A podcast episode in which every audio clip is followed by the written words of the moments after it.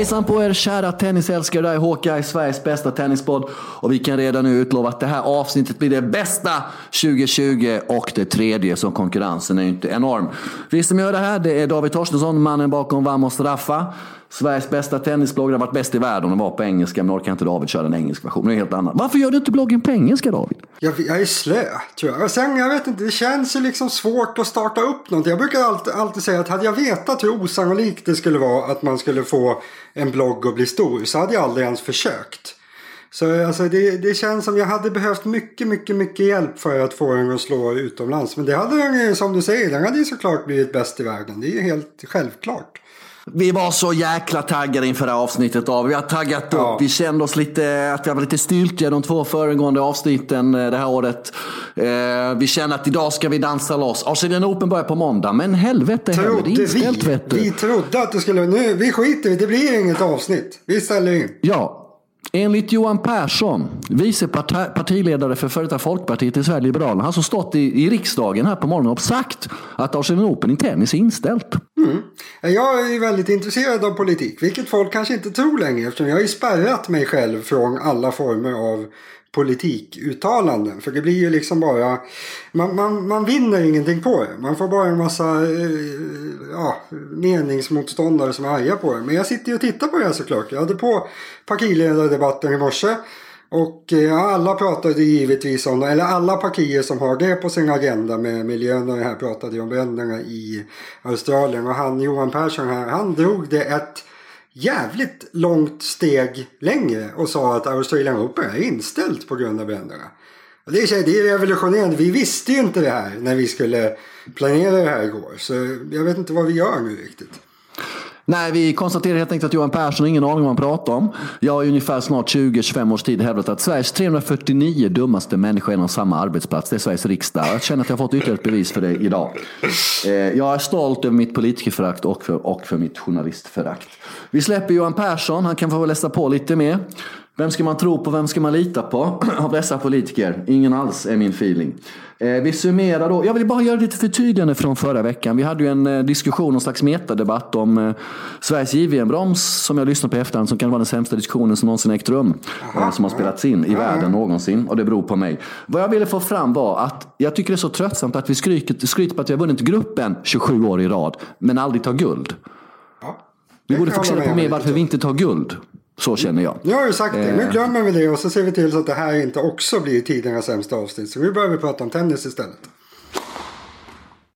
ATP Cup. Serbien vann till slut. Eh, Och eh, varför vek Raffa ner sig? Som alla vet vid det här laget så spelar han inte sista dubben. Raffa, du har varit inne på bloggen eh, att han vek ner sig. Då ber jag dig spekulera i varför vek han ner sig? Ja, det är ju inte första gången han är inne och förgarvar som Björkman skulle ha sagt. Eh, nej, men alltså det, han har ju en, han är ju vek. Alltså man, man kan ju tro, det, det finns myter om Nadal. Det är att han är så här. Han ger sig aldrig, han kämpar första till sista blodsdroppen och han, han kommer tillbaka i matcher och allt så här. Ingenting av det där stämmer ju. Ett, han är väldigt dålig på att vända matcher. Han vänder liksom jämfört med andra toppspelare vänder han extremt få matcher. Och två, han viker ganska ofta ner sig när det, när det är lite, lite motigt. Och i det här fallet, han var ju han var trött liksom och sket i att spela sista matchen vilket gjorde att Spanien inte vann. Eh, och varför? Ja, men han är ju väldigt försiktig med sig själv. Alltså om han är lite trött då vill han inte spela tennis. Det är därför han har så stora problem också med att spela två dagar i rad som han alltid har problem med exempelvis. Att, eh, han, han vill känna sig helt hundra annars så vill han inte spela. Och det var väl så det var. Det kändes lite jobbigt efter matchen mot eh, Novak och då sket han i helt enkelt. Jag tycker att det, i det här fallet måste jag säga att jag tycker att det var ganska vekt. För han hade någon förklaring där att nej men de andra har spelat bra hit och dit och det är bättre att de får spela. Men ja. Lopez är en bra dubbelspelare men det hade ju varit bättre att ha Nadal. Jag tror att de hade vunnit då. Är du verkligen säker på det? För, för, ja, det behöver vi inte gå in på här. Jag är säker Men Erik, Raff- jag sa tror. Nej. Jag gissade. Ja, jag vet. Rafa och Novak har mötts 55 gånger. Detta var väl kanske första gången som Novak klart och tydligt hade publiken med sig och inte emot sig när de här två möts. Så det är ingenting som Rafa direkt mår bra av. Man på hans kroppsspråk och Nej, alltså, han, var ju, han kändes lite frustrerad rent allmänt. Han blev irriterad när domaren eventuellt sa fel. Och lite sådär. Sen, jag vet inte om det... Du kan ju vara lite färgad här Sladjan. Att han skulle ha liksom... Jag vet att jag såg inte så mycket alarmerande uppförande på Nadal. Han tycker att det var dåligt. Mm. Ja, han hade lite kommentarer på presskonferensen om, om, om den serbiska delen av tennispubliken. Att folk från vissa länder förstår sig inte på tennis. Det är ju lite dumt. Måste man, måste man förstå sig på tennis för att gå och titta på tennis. Känns inte som Nej, men sen är det någon slags Davis Cup lagsport. Jag kan ju tycka någonstans var inte där världen hur publiken kan bete sig på Wimbledon eller US Open. Sen inte kort emellanåt. Uh... Ja, nej, jag såg absolut inget problem med publikens uppförande. Alltså, det ska ju vara bra fart. Och Serbien hade publikövertaget och som du säger, det kan nog faktiskt stämma att det var första gången som Nadal inte hade mer eller mindre publikövertag när han möter Djokovic. Så det är väl ovant och de är lite, ja vad ska man kalla dem? De, de är inte så vana vid att få mothugg de här tre superhjältarna. Så det, blir väl ja, Novak är väl betydligt mer ja. än, än de andra två va? Mm, det är Men han reagerar inte heller så bra på det. Nej, det gör det inte. Du David, jag vill slå ett slag för dubbel. Du vet att jag en, eh, eh, inte tittar på speciellt mycket på dubbel. Kan till och med tycka det är tråkigt när det Eh, om det inte är någon Grand Slam-final eller vanliga ATP-turneringar. Men när det är lagmatcher, eh, alltså vilken lyft dubbeln blir helt fantastiskt. Så kan vi också slå ett slag för tv-produktionen och grafiken som används under ATP Cup.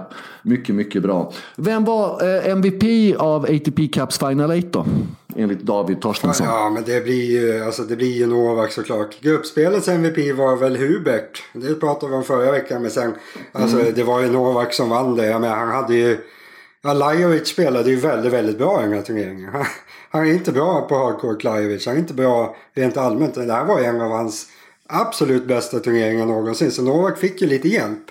Vilket jag tror underlättade lite för honom. För hade han behövt vinna alla matcher i gruppen bara på egen hand genom att vinna singeln och dubbeln själv i princip. Då tror jag det hade blivit ganska mentalt jobbigt. Men nu fick han lite hjälp i början i alla fall av Lajovic och mot Kanada också.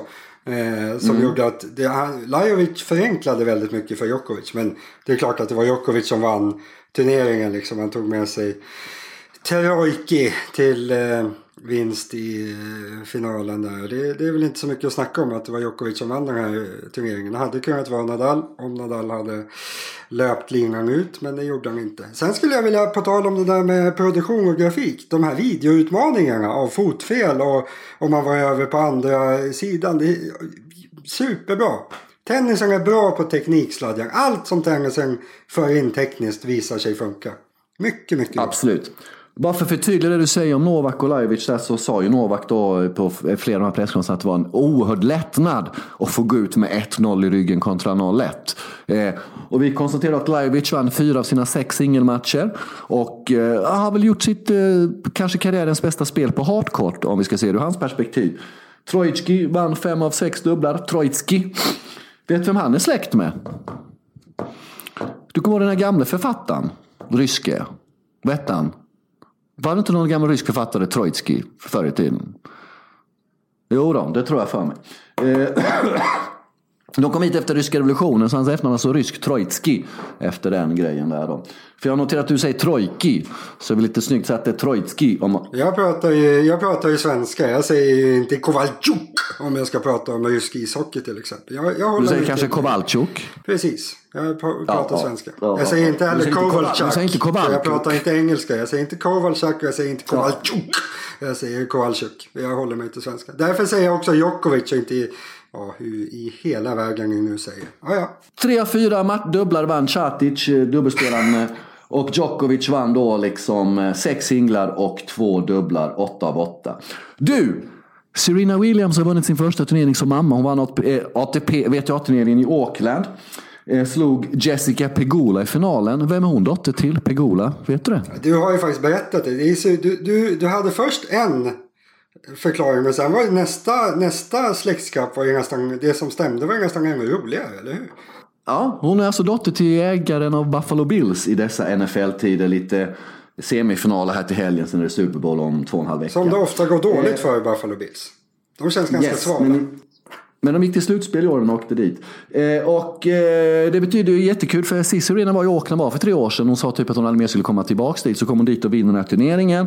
Och i och med då att eh, Andrescu lämnat återbud skadad och Serena klättrat lite här på rankingen så blir hon sidad åtta mm. i Australian Open. Ganska stor skillnad kontra vara sidad nia i det här sammanhanget. Och hon gav bort prispengarna Sladjan. Vilket alla här ja. borde ha gjort också. Det gjorde ju ATP i samband med finalen, prisceremonin, så eh, eh, kom ju ATP på spelarnas behalf, som de uttryckte det, players behalf, eh, Novak och Rafa var där och pratade, skänka 735 000 australiska dollar. Och vi vet ju inte vad som kommer komma under det kommande Australian Open heller. Det kan ju hända att det blir mer där också kanske. Men väldigt fin gest av Serena. Och det ska bli oerhört intressant att följa henne och se vad hon kan göra mot Osaka och Barty och Halep som ändå är, är lite favoriter i sammanhanget. Eh, och det är ju lite uppvisningstennis här då David, vilket får oss, leder oss in på Roger Federer. Som haft en väldigt märklig, ganska lugn uppladdning för Australian Open.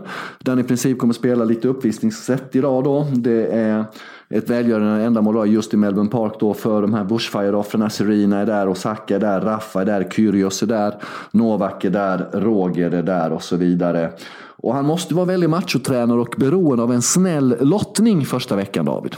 Ja, det känns väl lite så. Alltså han, jag vet inte, jag är ju egentligen inte särskilt orolig. Men han, han litar ju väldigt kallt med att han inte behöver matchträna Roger. För alltså, det finns ju skitlottningar i första omgången här. Han kan alltså komma in, ja de kör ju någon slags, eh, han kommer spela ett par uppvisningssätt mot några spelare liksom. Det är det han kommer ha i ryggen egentligen förutom träning. Och, jag vet inte, lite, lite sturskt kanske att lita på att han inte kommer ha några som helst problem att hitta matchform. Men samtidigt som med normal lottning då får han ju två till tre matcher som är ganska enkla Eh, som man liksom kan matcha sig i form med.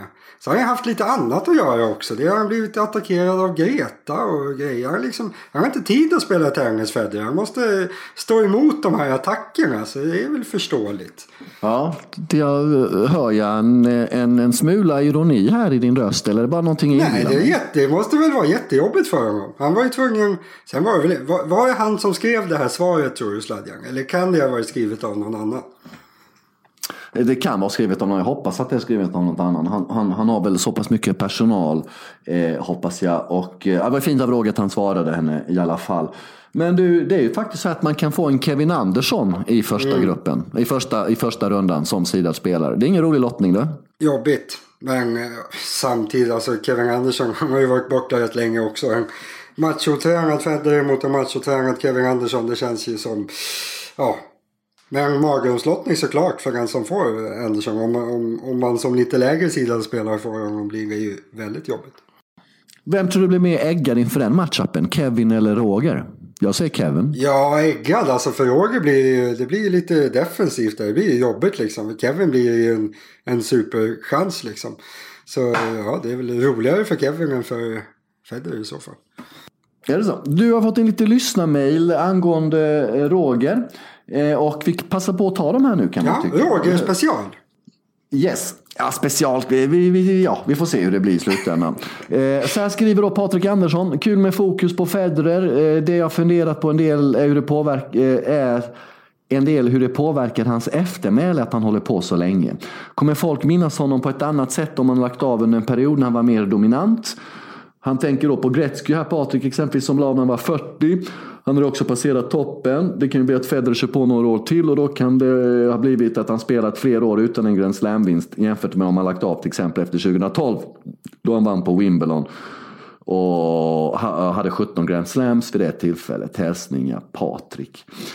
Ja, det är mycket diskussioner kring det här men eh, Någonstans är det bara atleten själv som kan bestämma hur länge han ska hålla på. Precis. Det är en väldigt, väldigt viktig parameter. Att Federer har ju spelat senaste tio åren för att han tycker att det är så fantastiskt roligt att spela. Han vill ju inte göra någonting annat. Så, alltså själva grunden till varför han spelar tror jag är för att han verkligen tycker att det är roligt. Sen den här besattheten av rekorden, absolut. det hjälper väl till. Men jag tror att det, det egentligen handlar om att han vill verkligen spela och inte göra någonting annat.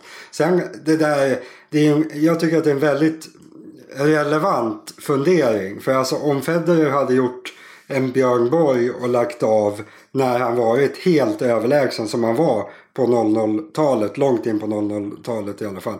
Eh, hade han lagt av då, då hade man ju kunnat säga att nej, men hade Federer spelat kvar under 10-talet då hade han ju slaktat Djokovic och Nadal. Så för hans eftermäle som tidernas bästa spelare hade ju varit sjukt bra för honom om han hade lagt av i anslutning till att Nadal och Djokovic blev bättre än honom. Nu kommer det ju vara, det kommer ju vara helt omöjligt att säga att Federer var den bästa spelaren när han har lagt av. Vilket hade varit möjligt om han lagt av under 00-talet. Däremot har han ju fått med sig ytterligare, ytterligare några slams. Så nu har han ju, nu har han ju chansen i den, i den eh, kategorin i alla fall. Men ja, eh, hade han lagt av tidigare så hade det varit större chans att folk kunde säga att han var bäst. Det ju, blir ju omöjligt nu liksom. Mm. Det kommer kommit fler frågor till dig David eftersom folk då läser din blogg och har väl kanske läst ett inlägg eller två där de kan uppfatta att du kanske inte tycker om Roger så Va? mycket. Mm, här kommer nästa mejl. Ja, från Håkan Gode. Det låter allvarligt detta du. Hej och kul med lite Federer-fokus skriver Roger. Davids urskillningslösa avsky av Roger Federer. Nej! Lika, ja, lyssna nu. Är ibland lika häpnadsväckande som underhållande. Dock anser jag att den tarvar Tarvar kräver kanske en mer ingående, tarvar är det? En mer ingående förklaring. Så här skriver då eh, Roger. Det är ingen överdrift att David anser Federer vara en lömsk och oärlig typ. Det har framgått med all önskvärd tydlighet i både podd och blogg. Vad som skulle vara intressant är att höra hur David backar upp den inställningen med mer än bara magkänslan. Ja, jävla relevant frågeställning. Minns från en blogg slash podd att David raljerade över att Federer såg sur ut innan han satte sig i tv-studion för en intervju men sken upp när han insåg att kameran var på. Är detta Davids bevis för Federers försåtlighet eller finns det mer? Frågetecken. Jävligt relevant frågetecken. Det Skulle kunna vara två till där. Vidare har David under åren ansträngt sig för att misskreditera Federer. Här håller jag med Roger. Och drar sig inte för för att konstruera argument för detta. Du är värre än Johan Persson i riksdagen för fan. Eh, eh, eh, till exempel att Federer är besatt av att vinna låter i mina öron som en god egenskap om man vill bli bäst. Ja, det är väl en jävla bra egenskap för idrottsmän. Här blev det två mot en här du David. Ja, ja, ja. En återkommande slägga också att Federer även är besatt av rekord. Jag älskar Roger Gode. På vilket sätt är detta Håkan hette han ju för fan. Håkan, förlåt, förlåt Håkan. På vilket, så bara se om du var med. Nej. På vilket sätt är det dåligt? På vilket sätt syns detta hos Federer men inte hos Nadal, Djokovic? Rekordräknandet sker väl dessutom i första hand hos alla statistiker och inte hos spelarna själv. Tack för underhållning med vänliga hälsningar Håkan God. Ursäkta Håkan att jag sa Roger. Mycket, mycket relevant mejl. Dessa frågor har jag också själv eh, funderat på att ställa till David men inte vågat Håkan. Så jag är väldigt glad för detta. Eh, ja David, varsågod. Försvarstalet kan inledas. Men jag tycker att det är ett jävla tjat om källor och att man ska backa. Jag, jag är helt öppen men jag sitter mest och chansar. Alltså, jag, jag, skulle aldrig försöka inbilla någon att jag är någon slags journalist som anger källor eller som, som kan backa upp allt. Jag sitter och tycker en massa saker. Jag tycker, tycker, tycker, tycker. Och sen kan man tycka annorlunda. Men nej, allt det här jag nämner, det är bara saker jag tycker. Jag, jag har sagt att jag, jag tycker att Federer känns som en dålig förlorare. Jag tycker att han känns falsk. Jag tycker det och det och det och det och det. Men det är bara vad jag tycker. Det är en människas åsikter. Sen är, har ju Håkan helt andra åsikter och det har jag inget problem med. Det var ett magiskt mejl. Han pekar ju på väldigt många saker som jag tror Absolut. ganska många undrar, undrar över. Men mitt svar är egentligen att Precis som, äh, du är ju undantaget för du erkänner inte att du dömer eller tror någonting om människor sladdja. Du säger att du, du, du måste ha källor på allting.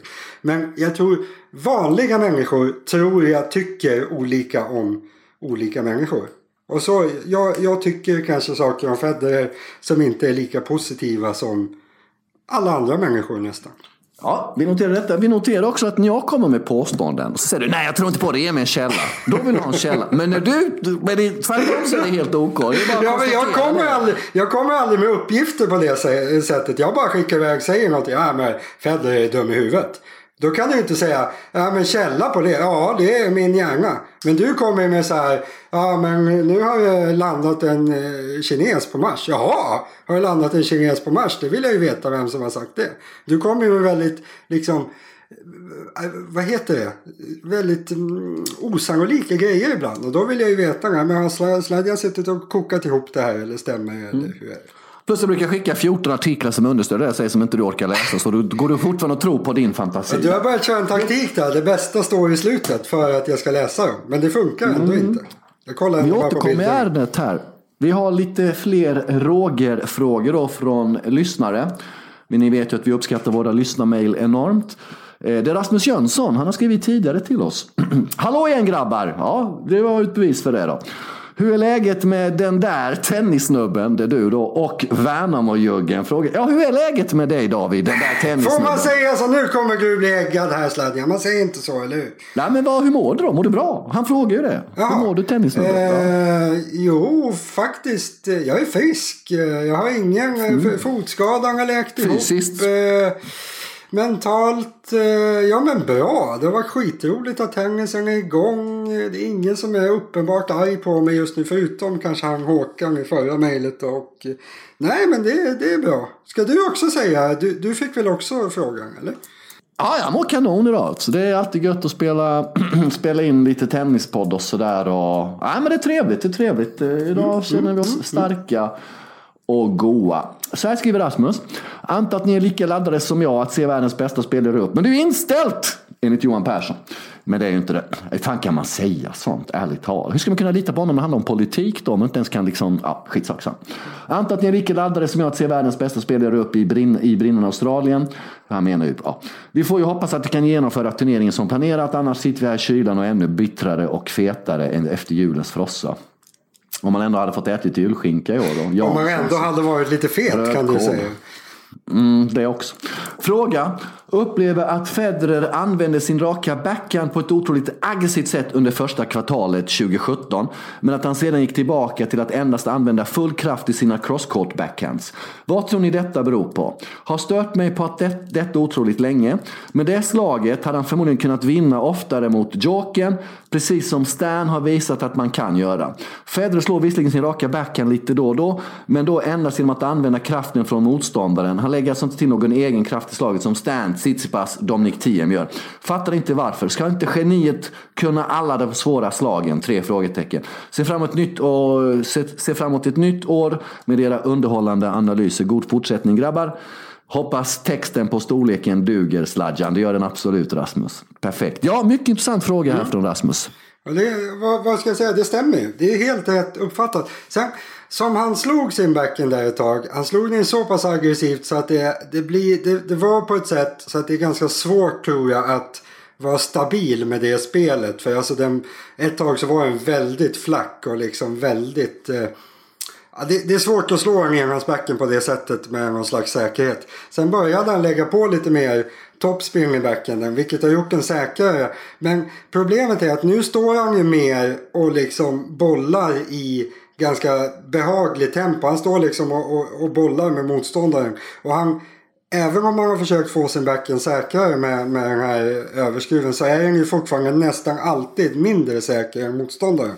Så när han ja, det var väl 2017 när han faktiskt var bäst. Lite beroende på andra saker möjligen också. Men, men att eh, då kom han ju bort lite från backenspelet för han chansade lite grann istället. Nu fastnar han lite för lätt i backenspelet och, och felträffarna kommer fortlöpande. Så eh, kommer har alltid varit, kommer alltid vara ett problem för Federer. Sen hur han löser det bäst det vet nog knappt någon. Men han har i alla fall försökt ändra saker genom åren. Det är inte alla som gör det. Sen vad man tycker funkar bäst, det vet jag inte. Så man återkommer till matchen i somras i Wimbledon. Han, det var kanske hans bästa match någonsin. Och då hade han den här lite säkrare backen. Så, ja, jag vet inte. Det, det är svårt att, svårt att säga vad som är bäst. Men spaningen är helt korrekt. Mm. Eh, du får ta kanske att Rasmus ska kontakta Severin Lutvi och Karlovic och, och, och diskutera detta. inte Karlovic. Ljubicic, förlåt. Karlovic spelar Mm, fortfarande. Ljubicic. Ja, Ivo och Ivan. Eh, du, eh, vi ska lista de sämsta förlorarna på VTA ATP-touren om en liten stund. Eller du ska lista den sämsta förloraren och jag ska lista de sämsta förlorarna på VTA-touren. Eh, du, vi ska innan dess då prata lite om eh, det här med miljön då, luften i Melbourne som är katastrof. Igår då när kvalspelet inleddes David så, eh, upp, eh, så uppmanade Melbournes myndigheter att folk skulle stanna hemma, hushus skulle stanna, man skulle helt enkelt inte gå utomhus. Samtidigt då ska tennisspelare kvala utomhus. Mm, superkonstigt. Är inte det konstigt? Mm. Jo, jätte, jättekonstigt. Eh, ja, vad ska man mer säga om det? Det känns ju ja, men väldigt, väldigt knepigt. Just för att alltså, det finns ju utrymme för att skjuta på kvalet någon dag. Och, nej, och, och, om det nu var sådär, vilket du säger och du därmed garanterat har källa på. Så alltså, om, om folk inte skulle gå ut, hur kan man då skicka ut folk på tennisbanan och spela tennis? Det känns ju helt eh, jättedumt. Jag Ja, förstår mycket inte. kritik. Mycket kritik i dagarna mot Tennis Australia för hur de hanterat detta. En organisation som har byggt upp mycket goodwill de senaste åren som kanske håller på att raseras lite grann här nu. Och eh, de har ju luftmätarindex och Totti Baletti Bouchard klagade igår, klagade igår på stora bröstsmärtor, fick medical attention, även Bernard Tomic. En slovenska Dalia Jakupovic tror jag fick lämna återbud mitt under match. Emma Mahut eh, idag med sån munskydd lägger ut en bild på sig själv Instagram, time for, time for match ungefär då eh, innan han ska gå ut i omklädningsrummet. Och någonstans är det ju så här David att den här månaden på året kallas för fire season i Australien. Vi vet vilka oerhört sjuka värmeböljor det brukar vara under januari. Att ibland stoppa spelet i Australian Open på grund av eh, värmen. Ibland kan man nästan lägga ett ägg på betongen där och så eh, skulle kunna bli stekt. Eh, vi har pratat om det här förut. Varför i hela jävla fridens namn börjar inte tennissäsongen i mars för istället? Eller slutet på. Varför spelas inte den här turneringen om fyra, fem, sex veckor istället? Ja, just den här turneringen. season, Ja, ja, värmeproblem år ut in nu det här. Det är saker man inte kan kontrollera. Det här kan ju slå tillbaka på tennisen på ett enormt sätt. Att liksom tvinga ut spelare när andra människor ska stanna hemma. Det är ju inte boskap. Man hade inte skickat ut Roger, Serena, Rafa och Novak under de här omständigheterna. Men man kan skicka ut andra klassens kvalspelare som de verkar se på det. Jag tycker det är för jävla cyniskt ärligt talat. Jag gillar inte detta David. Nej, jag tycker också det är ganska konstigt. Jag, jag håller egentligen med om allt du säger för en gångs skull. Det enda jag inte håller med om det är att jag tycker inte att tennissäsongen ska starta senare. Däremot tycker jag att Grand Slam-säsongen mycket väl skulle kunna starta tidigare. Jag tycker laget.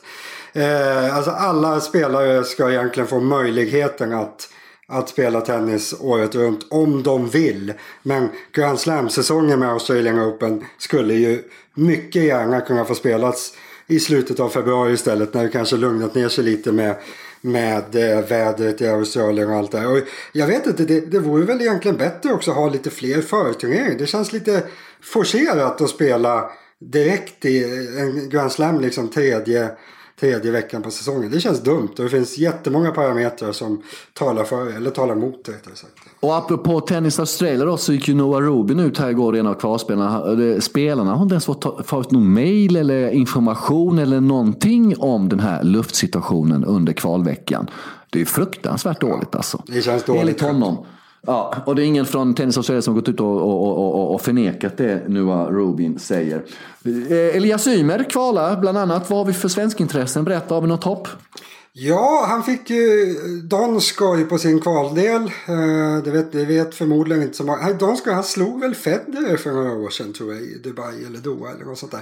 Men eh, ja, normalt på Challenger-touren Donskoj, inte rankad bland de hundra bästa. Så en spelare jag tycker egentligen Ymer ska ha bra chans mot. Men nu har han ju blivit lite sämre senaste halvåret och är liksom rankad 170. Donskoj är rankad 110 så den är väl tuff. Och först innan det ska han slå Emilio Gomez som är rankad 140 lite före Ymer. Så rankingmässigt ska han ju vara chanslös egentligen Ymer. Men jag tycker att han, han ska ju vara på gränsen till topp top 100 och då är det samtidigt en jättechans. Lottningen kunde blivit sämre. Ja, vi får se. Han skulle ha spelat eh, typ nu när vi spelar in det här. Men det har ju ösregnat hela natten. Eh, eller dagen där och i, i Melbourne. Och jag tror att det kan hjälpa luften lite grann. Du är mer tveksam. Men vi får se. Någonting kanske. Nej, nej, nej, nej. Det, det, det säger de här proffsen också, men det, det kommer nog inte lösa allt. Ja, vi får se. Vi återkommer till den grejen. Det kan nog blåsa in ny luft kanske som är dåligt. Men ja, det är lite osäkert. Är, så inte som den här Johan Persson, det är inte kört. Det, kommer, det är inte klart att det blir inställt. Jag kan, inte, jag kan ärligt talat inte tänka mig att det blir inställt. Men det, det, är ju, det känns som en klart stökigare parameter än vad värmen brukar vara. Och värmen brukar ju vara mycket snack om. Så det är en, det är en betydande grej ändå. Mm. För att prata om något helt annat, är det halt uppe i Uppsala-trakten? Vad är det för fråga? Ja, klart det är. Det är kallt och skitigt. Ja. Och halt, för du har ju halkat efter med din 100-ranking på Ja, bloggen men ganska rejält. Sladjan, vilket dåligt skämt. Ja, men jag har ju bott i Göteborg hela 90-talet. Lite Göteborgshumor får man väl ha kvar. Ja, Eller? Det var ju, det var ju liksom Hylla Arne inte- Hegerfors på det här Är sättet. poängen med Göteborgshumor att det ska vara tråkigt? Nej, poängen är att jag frågar varför du har halkat efter så mycket med din ranking på Nej, men det har ju blivit lite av en tradition att jag inte hinner Mm. göra klart den. Det är, det är lite som det ska vara. Och sen om man Mm. är lite efter när säsongen börjar då blir det ju väldigt mycket. För nu vill jag skriva om en massa andra grejer. Eh, och då, men, men nu är vi i alla fall nere. Det är fyra positioner kvar. Eh, och det, blir väl, det är väl första platsen det är lite spännande om. Jaha du, är det det? Ja, men vad tror du? det så? Vem tror så? du? Rankingen gjordes ju i december. Vem tror du att... Det bör väl Nadal vara då va? Ja, du får vänta och se. Det kommer väl här i Ja, slutet får på man inga februari. fördelar för att man jobbar? Nej, nej, nej. Herregud alltså. Du kan väl ha, du kan väl ha den rankingen från www.vamosraffa.se Det är bara att ha den som startsida så kommer du se att om några dagar eller någon vecka eller någon månad då kommer upp de sista placeringarna där. Mm. Du David Torstensson, under gruppspelet av ATP Cup så sa du att Djokovic var knapp favorit, inte lika stor favorit inför AO som det brukar vara. Har ditt synsätt på detta ändrats efter Final 8 i ATP Cup? Ja, lite. Alltså på så sätt att det är, någonstans är det ju Nadal som är hans utmanare. Sen kommer Medvedev och, och Federer i eh, samlad trupp där bakom. Och sen kommer det många andra som skulle kunna slå en av de här bästa men som förmodligen inte vinner. Men jag har ju så otroligt svårt att se Nadal slå Djokovic i Australian Open. Och då fastnar jag ju nu lite vid vem ska då slå Djokovic? Då krävs det liksom en, i min värld, nu kommer du säga att han förlorar mot Medvedev och allting, men i min värld så kommer det krävas en jätteskräll för att han ska förlora den där matchen som gör att han inte vinner. Eh, och det gör att, Ja, men nu känns han som en väldigt tydlig favorit i alla fall, det tycker jag. Det var, han stämde lite i bäcken mot Nadal tycker jag. Mm. Ehm, och där då Danny fjärdesidad, han gick ju kapp Dominic Thiem här då med framgång i ATP Cup. Eh, Det känns rätt skönt att ha någon som fjärdesida, det gör det inte helt det? Att rätt, det verkligen är de helt fyra rätt, bästa som... Ja, ja visst, det är som mycket bra. Eh, På damsidan har Pliskova imponerat i Brisbane, men hon brukar vara rätt duktig inför Grand Slam. Sen händer inte så mycket, men det är väl Osaka skulle jag vilja säga som min huvudfavorit med Williams som första utmanare. Det ska bli intressant att se hur det blir på diverse lottningar eh, och grejer. Har vi lite odds eh, på Djokovic och Federer och Jajamän. grabbarna på Betthard? har- Ja, hur ser det ut då på tjejerna? Betthard har ju alltid odds på allting. Eh, nu ska jag bara försöka få igång min datamaskin här.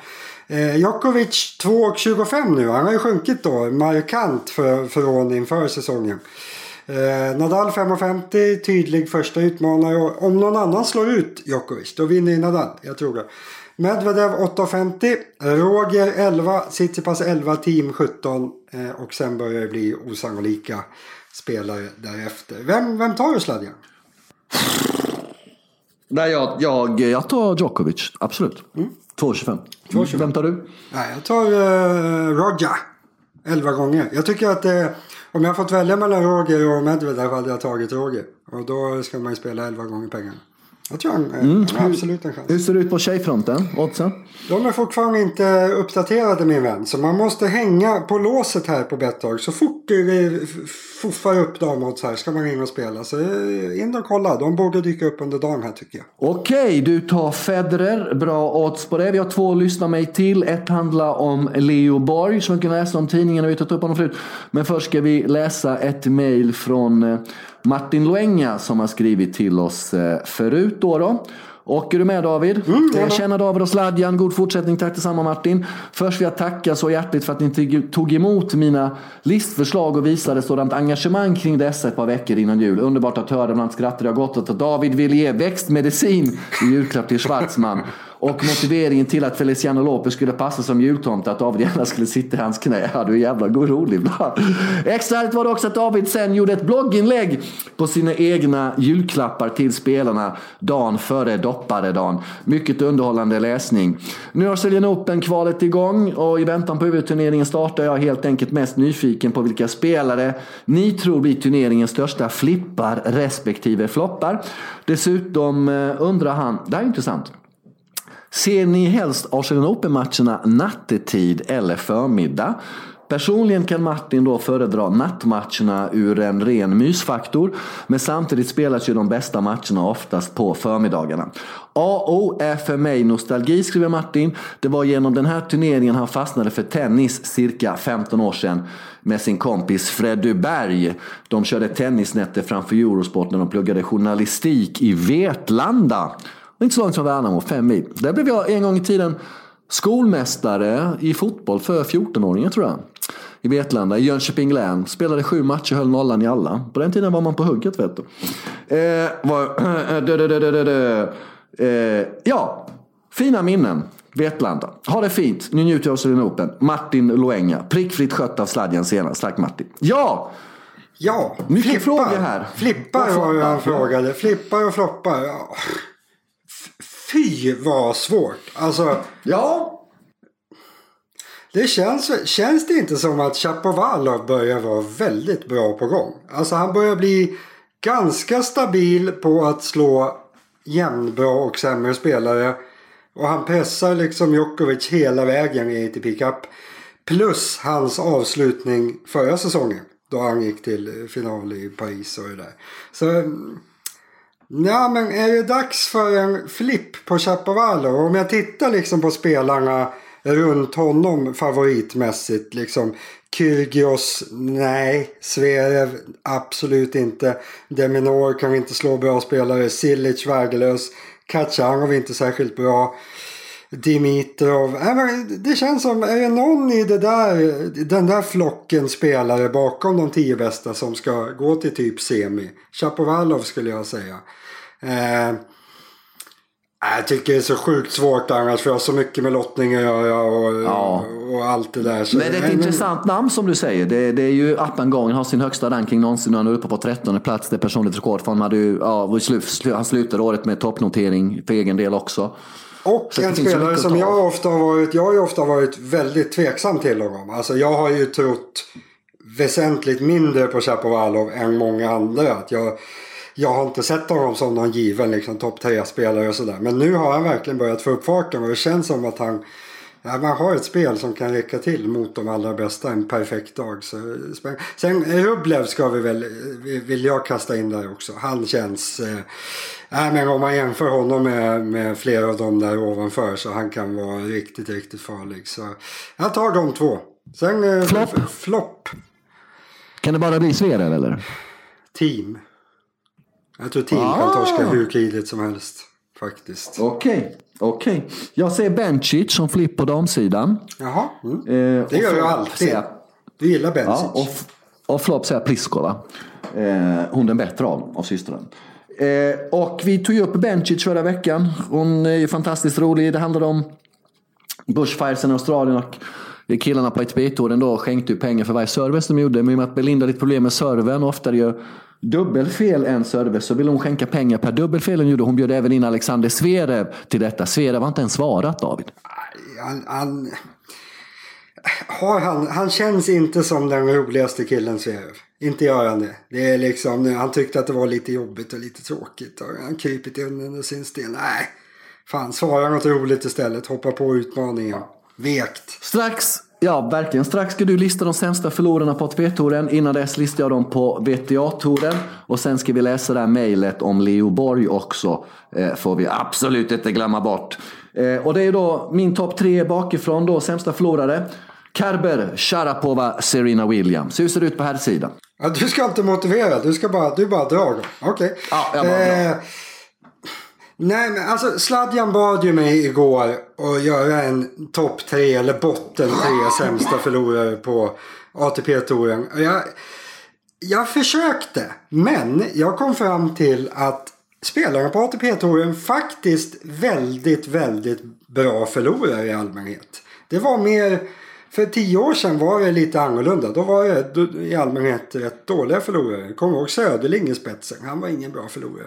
Eh, men ja, jag landade i att jag, jag vet bara en betydande tennisspelare som är en riktigt, riktigt dålig förlorare. Och det är allas vår Roger Federer. Nu kommer det komma jättemycket klagomål här. Men eh, du får... Zverev då? Är han en bra förlorare? Ja, helt okej. Okay. Alltså, inte, inte Novak bra liksom. Men det, är väl inget, det känns inte som det inte är så bittert på honom. Men Federer, det är den här, det är bitterheten. Den är inte charmig. Yes, okej, okay. Leo Borg, mail från Magnus. Vi har kunnat läsa i tidningarna i veckan då om att Leo Borg gjort succé i en juniorturnering i Costa Rica som hans pappa vann eller gick final till 1973. Då den turneringen hade en helt annan status i juniorvärlden än vad den har idag. Så här skriver Magnus. Vi har ju berört Leo förut här. David och ni som lyssnar på oss vet ju att vi brinner ganska mycket för att låta pojken vara i fred. Att hans talang överdrivs ganska kraftigt när Expressen och Aftonbladet skriver om honom. För att de ska få klick och det ska bli en hype. Och det är en ganska stor risk att den som tar mest stryk av det här i långa loppet är Leo och ingen annan. Nu är allting igång igen egentligen, skriver Magnus. Mycket att belysa denna vecka. Men vill ändå att ni nämner Leo Borgs framgångar i Sydamerika, tror jag det var. Hur pass stort är detta? frågetecken. Hur pass bra är han? frågetecken. Visst är det lite häftigt ändå? frågetecken. En analys och lägesrapport vore på sin plats. Tack för en bra podd med vänlig hälsning Mange. Ja, vi lägger korten på bordet och säger att ja, David, kör du på. Börja.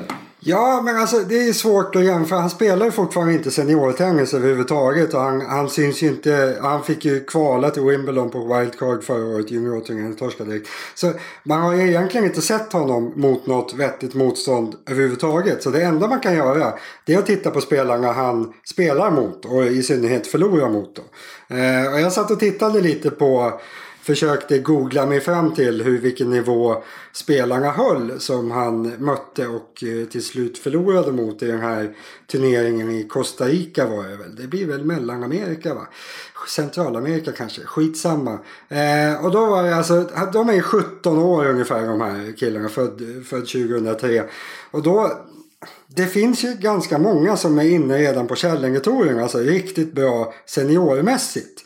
Men de här spelarna som han mötte och förlorade mot. De, till skillnad från Lero hade ju de provat på lite spel mot seniorer. Eh, och tittade man på det de hade gjort så om de mötte någon som var 500 i vägen då tog de strögem. liksom. Och mötte de någon som var 800 i vägen, ja men då förlorade de. Så alltså om man jämför med att det finns spelare i samma ålder som är riktigt, riktigt bra spelare som är 200-300 i vägen och liksom vinner matcher på Källingetouren. Så ska man jämföra, jämföra det med att Leo Borg är kanske jämn eller lite sämre än spelare som inte, kanske knappt vinner match på Future-touren. Så alltså det känns som, som du sa, det var nog lite annan status på de här juniorturneringarna förr i tiden. Då, då kanske de bra spelarna spelade juniortennis i lite större utsträckning. Nu är det mer att Ja men är man inte så här superduperbra då spelar man i alla fall Grand Slam-turneringarna för juniorer. Men man spelar ingen annan juniortennis så då, då är man ute på, på Future-touren när man är 17 år istället. Så alltså han spelar juniorturneringar mot de juniorer som inte är särskilt bra. De som är typ 200 i vägen bland juniorerna. Och han håller väl kanske ungefär samma nivå som dem. Och ska man ge någon slags framtidsprognos så alltså. Det skulle förvåna mig kraftigt om han någon gång kommer in på Källingetouren. Jag tror snarare att om han fortsätter spela professionellt tennis, ja, men då blir han i, i paritet med de här svenskarna som åkte runt och spelat future-turneringar i, i Mongoliet senaste tio åren. Liksom. Så, äh, det, det blir lite fel tycker jag. Sen, allt, kan, allt kan ju verkligen hända. Det finns ju spelare som inte har varit särskilt bra när de har varit 16, 17, 18. Som sen till och med har nått ATP-touren. Sen ska man ju veta att för varje sån gubbe så finns det 500 andra som inte har gjort det. Så det är högst osannolikt att han ska bli någonting. Men man ska ju liksom inte säga att han, han kan ju spela tennis. Det, det, är inga, det är inga tvivel till. Men att han skulle bli liksom bra typ. Det är högst jäkla osannolikt skulle jag säga. Och det är tråkigt att tidningarna puffar ut det som de gör då, tycker jag. Jämför med Elias Ymer då, eh, när han var exakt den här åldern. Är han långt efter Leo? För det är en ganska intressant jämförelse i tidsmässigt också sett då. Eh, ja, för Ja, Elias det- var en bra bit före Leo? Ja, ja, snälla. Alltså, men, eh, Elias och Mikael Ymer och så Daniel Berta som någon minns som vann eh, Franska öppna junior. De var ju alltså ungefär i, i Leos ålder nu när de vann Grand Slam-turneringar. Mikael vann väl ingen, Elias vann väl en. Eh, men de var alltså längst fram i de här Grand Slam-turneringarna i ungefär den här åldern. Medan Leo, om han nu, han kommer nog inte in i några Grand Slam-turneringar för juniorer nu för han har för dålig ranking och är kanske inte tillräckligt bra helt enkelt. Eh, så alltså de vann eller gick till final och Leo Borg får inte vara med och om han kvalar så förlorar han i första omgången. Så ungefär det är styrkeförhållandena. Återigen är det här då Expressen och Aftonbladet som är bovarna i dramat. Sluta hypa denna pojke när det inte finns någonting att bygga hypen på. Det är så jävla ruttet för att man ska försöka få folk att tro att han är en supertalang, att vi har någonting på gång. Det är så spekulativt, det är så jävla fult, det är så ruttet. Det är ett barn det handlar om fortfarande, att det är för dig som inte ens är myndigt. Jag tycker det är rätt sunkigt det här då David, hur de hypar upp, hur man försöker göra någonting av, av någonting som inte finns. Sen är han, man ska säga det, han är väl, tror jag, bäst i Sverige i sin ålder. Men alltså från bäst i Sverige till att bli någonting i... Vi är inte så bra på tennis i Sverige. Det är väl det som är problemet kanske. Så alltså, han är jätteduktig på sin sport. Men man ska veta att alltså, för att du ska bli något i tennis, du måste vara... Alltså du måste vara superduper mega bäst i Sverige. Du ska liksom vara bäst bland 18-åringarna när du är 15 typ. Då kan du bli någonting. Du måste vara något alldeles utöver det vanliga. Och det tror i alla fall inte jag att han är. Nej, och vi unnar Leo all framgång och han får hålla på och spela sin tennis. Ja. Vi leder tidningarna. Ingenting av Nej. det här är ju hans Nej. fel. Det är ju liksom inte min vilja att sitta och liksom klanka ner på att han skulle vara dålig eller på något sätt. Jag, jag säger bara att det som man kan tro när man läser tidningarna, det stämmer inte. Mm. Och det är därför vi tar upp det och lägger korten på bordet och berättar hur det ligger till så att inte folk får falska förhoppningar. Nästa vecka kör vi ett nytt avsnitt och kör en Open igång. Eh, ja, men vi svarade aldrig på det där. Eh, eh, gillar du förmiddagsmatcherna eller nattmatcherna av Australian Open, Martin? Det glömde vi bort där. Fan också. För, det, för tennis är ju ganska mycket tv-vanor. Jag kan säga så här. På helgerna är ju förmiddagsmatchen obetalbara. Men på vardagar är det lite svårt när man ska komba med, med kontorstid och, och sånt där. Nej, Jag har ju, det börjar klockan ett svensk tid, Australian Open. Och det är ju, om man ska vara helt ärlig så är det en helt omöjlig tid för min del. Det är liksom, om jag är uppe då, då går inte livet ihop i övrigt.